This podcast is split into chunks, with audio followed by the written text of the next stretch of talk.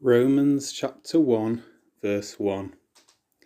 Paul, a servant of Christ Jesus, called to be an apostle, set apart for the gospel of God.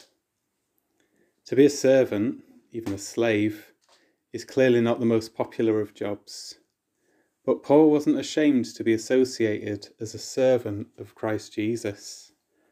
Are we? Apostle is a much more popular title that people like to tag on to their names. But despite my association of it with false teachers in private jets, apostle simply means messenger or sent one. In that sense, every Christian is an apostle of the good news of Jesus. Of course, Paul was an apostle in a special sense, having witnessed the risen Lord Jesus and being an eyewitness of his majesty. When he saw him, he set him apart to be a light to the Gentiles.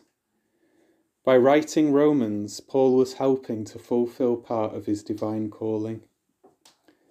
There's nothing better to be set apart for than the good news of God.